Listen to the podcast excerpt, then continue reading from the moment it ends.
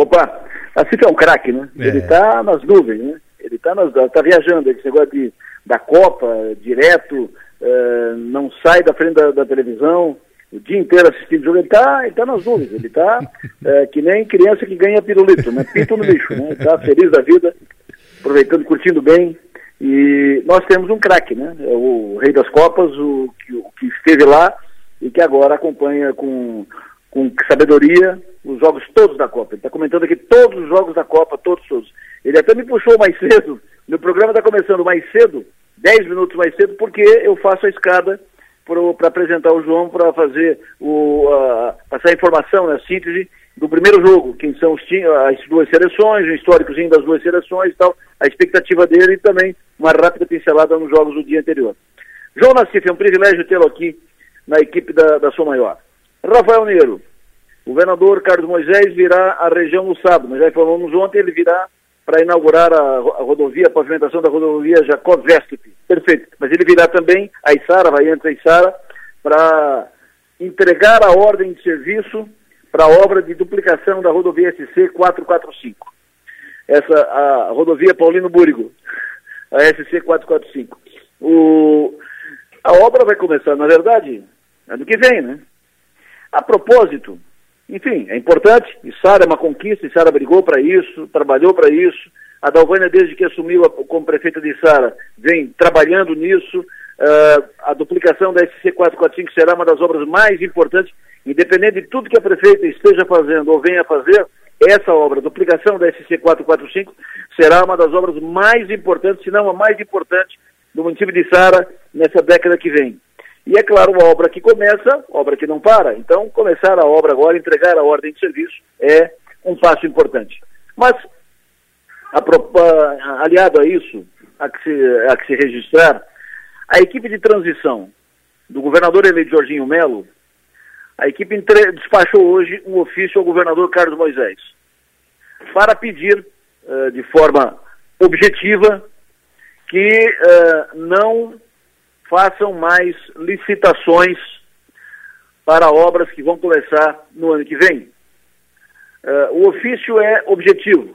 O ofício aponta que é ilegal a prática de criar despesa para o próximo ano, principalmente para o próximo mandato, levando em consideração a, Constitu a Constituição Estadual, que impõe a vedação de contratar ou licitar obras nos últimos 120 dias de governo, além da própria Lei de Responsabilidade Fiscal, que proíbe a contratação de despesas que não possam ser pagas até o fim do mandato. Ponto. Isso está na lei. Então, absolutamente procedente o ofício, o, chamado, o pedido da equipe de transição do governador eleito Jorginho Melo. É, é, claro que ninguém quer atrapalhar o trabalho de ninguém. O governo que está tem mandato a concluir até dezembro, e é claro que tem que concluir o seu mandato e encaminhar. Mas tem muita coisa a fazer além de fazer licitação, lançar obra nos últimos dias de mandato, não vai fazer. Isso é uma atribuição do próximo, do próximo governo. É, comunique que está pronto, tudo certo, ok. Mas a partir de agora, o governo que está tem que encerrar o governo. Vai tratar do encerramento de mandato. Ajustar as, as contas, entregar as contas em dia, encaminhar o que está sendo feito, uh, dar continuidade ao que está sendo feito, não permitir paralisação de nada, encaminhar, encaminhar a entrega do governo. Esse é o X fechar o governo, entregar, fazer a transição, passar informações, não ficar lançando obra nem licitação. Não faz sentido. Estamos há um mês praticamente de terminar o mandato.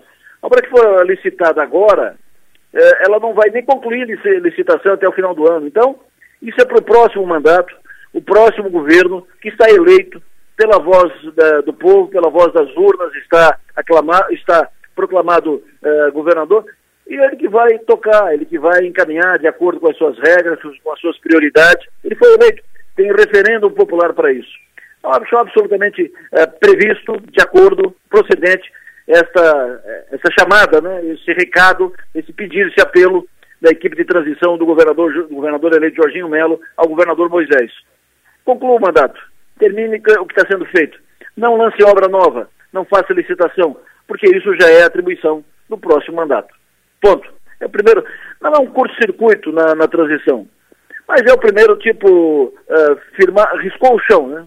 É a primeira posição mais firme da equipe de transição. Tudo estava indo até agora, meio que água, águas tranquilas demais.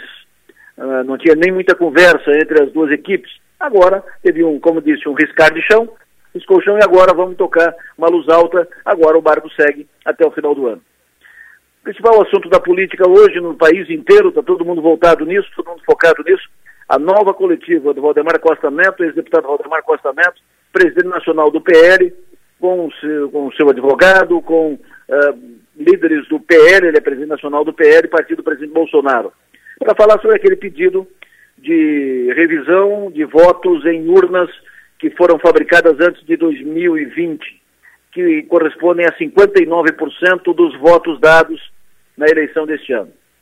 Disse Valdemar Costa Neto, abre aspas, existe um abuso muito grande, principalmente isso uh, ele falando sobre, ele falou também sobre as manifestações e tal e tal, tal, tal. Uh, perguntaram para ele o que, que, ele acha desses bloqueios nas estradas, né?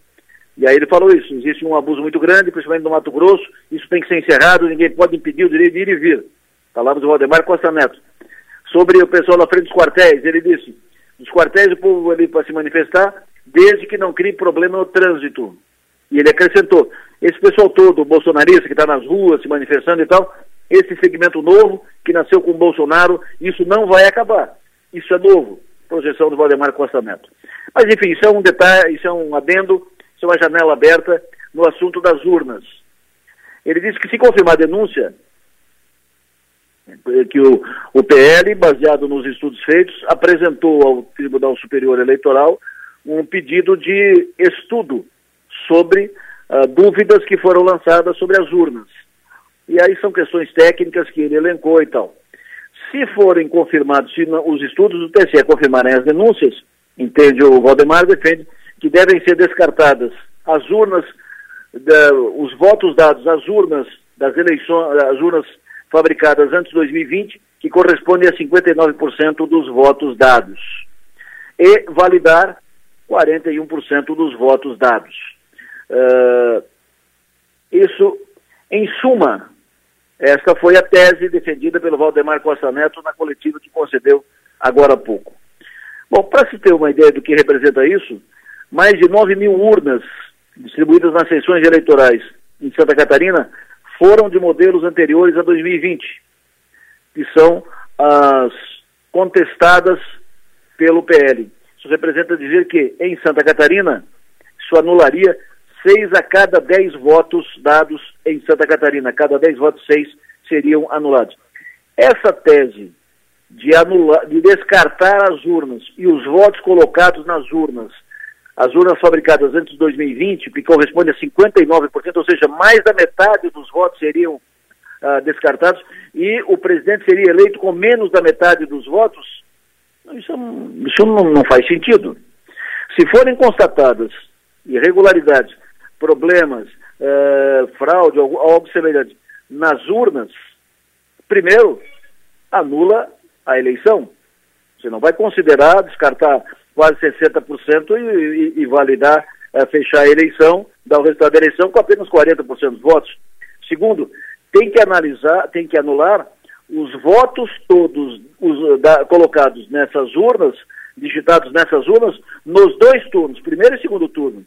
E aí tem que anular a eleição para deputado, deputado, deputado estadual, deputado federal, senador, governador e, pre, e presidente. Isso se forem confirmadas as denúncias, se irregularidades forem uh, com, confirmadas. Até agora nada foi confirmado.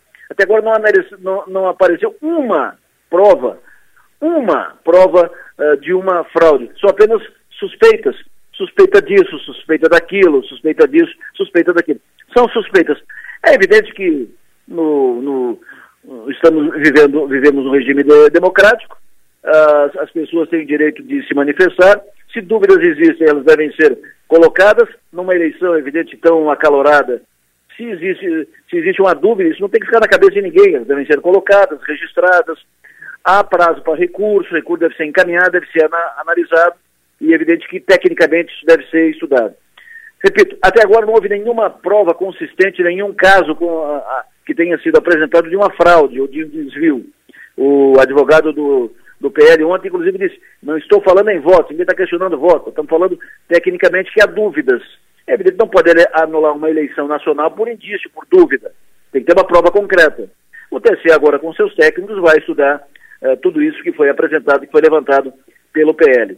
Mas, primeiro, se tiver problema, se for efetivamente constatado veracidade, se tiver, se, se, há, se houver base eh, na, nessa denúncia, na, na denúncia que está sendo feita, tem que anular.